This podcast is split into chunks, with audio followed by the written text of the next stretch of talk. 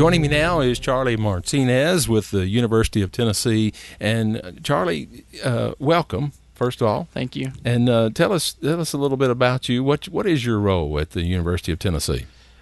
So my role is kind of diverse. My official title is the Farm and Financial Management Specialist with UT Extension. Uh, by that very definition, it's pretty broad. So I can cover topics such as poultry or dairy or uh, other versions of livestock. And so for me, my goal is, and I always say, if people see me in a presentation, uh, my goal is to try to either lower the producer's cost or increase their revenue, which at the end of the day is, is trying to help them uh, be more profitable in their business at the end of the day. And obviously, you you got a little background. Uh, tell us a little bit about yourself, uh, where you come from, and how you got here. Or, and now you're you're based in Knoxville on the yeah. UT campus, right? Yeah. So uh, I guess um, I, I, grew up in Texas, just south of Dallas, in a in a town called DeSoto. Uh, grew up around uh, cattle from just a commercial perspective. My grandfather would just have a couple of cows and stuff. Uh, but as I got older and into high school, I really took a liking to the Simmental Association and became really involved with the Texas Junior Simmental Simbrah Association. Uh, and, and, between that time in high school to the time I graduated uh, with my undergrad, um, I met a met what uh, my girlfriend at the time who who became my wife, and since then we've actually uh, become really heavily involved in the Simmental and Simbrah Association or the the, the cattle uh, association. Uh, we my family back home in South Texas, uh, we run uh, cattle just north of the Mexican border in a, in a town called Edinburg, Texas. Um, so that's that's my personal side education side, I I went to uh, Texas A&M University Kingsville in Kingsville, Texas. I had got my undergrad in ag business ranch management. Uh, from there, I thought I was going to go work for Cargill Cattle Feeders. Uh, I had done a couple of summers with them and uh, was really thinking about going there, uh, but my girlfriend at the time was like, I really don't want to live in Bovina, Texas. And so I said, well, I better figure out a different uh, venture then. And uh, markets had always been something that intrigued me, uh, wondering why cattle sell for the way they did, uh, like in the sale barns, for instance. And so uh, I got accepted to Texas A&M uh, for my master's in ag economics. After a year there, I actually got put to a straight through program for my PhD and a PhD. So I don't have a master's and stayed in uh, Texas A&M. went from tech, I went to, to Texas A&M from 2014 to 2019, uh, and so in December of 2019, I had already accepted the job here in uh, Knoxville, and so then I started here January 1 of 2020. COVID hit, and so I've been here going on you know a little over two years. But if you want to take out the COVID time, maybe a year and a half. Yeah. So yeah, well, well, we're glad you made it to Tennessee. Oh, I love it here. Yeah. It's a, it's, it's a I was one of the first ones in my family to live outside of Texas, and everybody kind of looked at both me and my wife like, "Y'all are going to leave Texas? You know why?" uh, and then we get to East Tennessee, and it's nice to have four seasons. It's yeah. not just hot and not hot. Yeah. Uh, it's nice to actually have some rain. And uh, I joke with producers all the time when we talk about drought here in Tennessee. It's like nah, you don't know what drought is. yeah. So I love it here though. It's it's been it's been beautiful. Uh, Smoky Mountains. You know, during COVID, we went to the Smokies quite frequently. Uh, just it's it's a beautiful area in the country. Well, no doubt. We we we're blessed, I think, in Tennessee and and all across the state. And you've you've in your role uh, with the university, uh, you're you're getting to see, I guess, all of Tennessee and these three different regions, and yeah. and uh, and so as part of you coming on here, you started a new uh, program, I think, with the university, the the fundamentals, right? The, uh, the farming fundamentals. Yep, there you go. So yeah, um, we actually had a program, and I'll, I'll, kind of give you the background of how what led up to this this the UT Farm Fundamentals program, and uh, kind of what launched it. But we launched a program uh, during the heart of COVID. Uh, the managed program is, has folks there and that are area farm management specialists. They go out throughout the state and they put on these programs. Well, uh, two specialists, Kevin Ferguson and David Bilderback, started a program called Master Farm Manager, and it got a lot of you know a lot of participation, highly successful. And within that program, they asked certain questions as a, from from a survey perspective, and they were asking about you know what how long have you been producing or how long have you been in the ag industry, and quite frequently uh, there were some folks in there uh, along the way in each class that said that they had never this is their first uh, you know first crack at being a farmer. I think a lot of trends that happen across the nation, uh, there were a lot of folks that said "Hey, I'm going to start picking up farming," or people moving across state lines, uh, saying, "I'm going to start, you know, do some type of agriculture production," but never had experience about with it. And so we decided at the grassroots level, from from the master farm manager perspective, well, maybe we should start thinking about programs that could help us, and or help our producers here in Tennessee. Well, then we fast forward that to uh, about this time last year, we started saying, okay, let's start working on publications, videos, probably uh, that would be easy access for producers. Uh, and then there was a request uh, by certain commodity groups across the state saying, hey, was, could could y'all help with a beginning farmer type program. And so not only were they thinking in the industry, but we were thinking it, you know, in extension. And so we said, well, let's start thinking about a program. And that's where farming UT Farm Fundamentals started becoming organically grown. And we made an announcement uh, at the end of summer last year that you know we're going to start this program. Uh, one, it's a program to help beginning farmers start, you know, at a, at a really good foundation or with a really good foundation. Uh, but then it also got accepted to be part of the TAEP or the Tennessee Ag Enhancement Program uh, list of programs that could be eligible uh, for beginning farmers. And so, from that perspective, that really was like, okay, well, then that's going to help producers in a different way as well. And so then that's what really spurred on uh, what you what's become now the UT Farm Fundamentals, where we have programs or we call modules uh, that cover all types of different aspects to the farmer financial side. So taxes, financial statements, uh, introduction to what UT Extension is and how can they be helpful for them.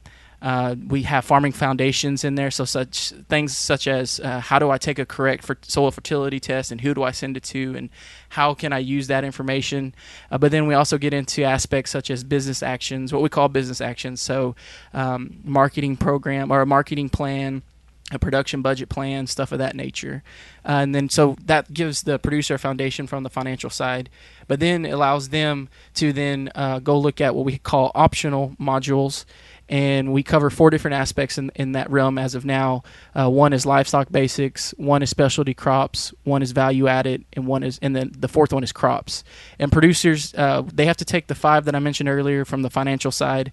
Then they get to pick three of the optionals, and once they get uh, eight total modules completed, they're considered uh, the, you know, uh, eligible for the for the certificate and finished with the program.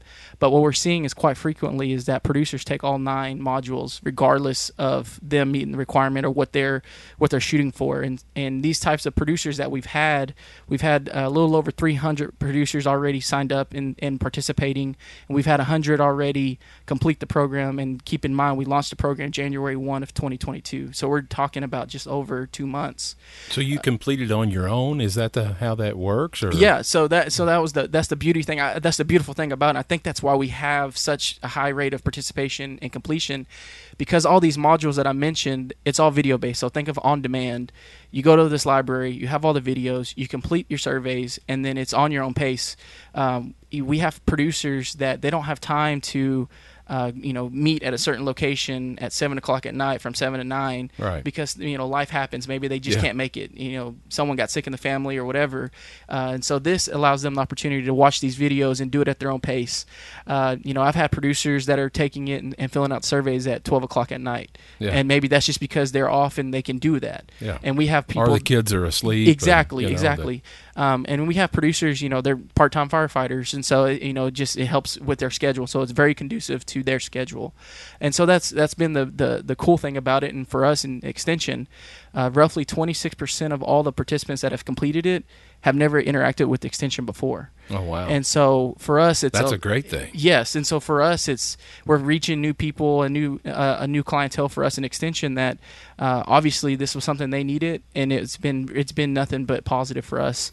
Well, the 300 that you've had to sign up, but I don't know maybe what you maybe what expectations y'all were thinking going in, but maybe not that many. I'm not sure. I so I think it depends who you ask and at what time of during this process. So if you had asked me this time last year, how many people would I have thought would need this type of program? I would have said maybe 100. That's what I would have been happy with is 100 over a year. Yeah then we get closer and closer, and everybody keeps saying, "Oh, you're going to have a lot of people." And I said, "Okay, well, maybe 200 is what we'll get." And we haven't really marketed that hard in terms of pushing it out there and trying yeah. to get people because the whenever we made the announcement, that kind of already started the marketing buzz of it. But we've we've you know 300, I'm more than than happy with, and uh, I ex- fully expect us to probably cross over 500 throughout this year. Uh, and so it's it's been amazing on term in terms of the response. And and I guess is it a continuing type program? You can register. You can go online and register anytime you want. Right? Yeah. So we so we've we've made this as easy on the producer as we can.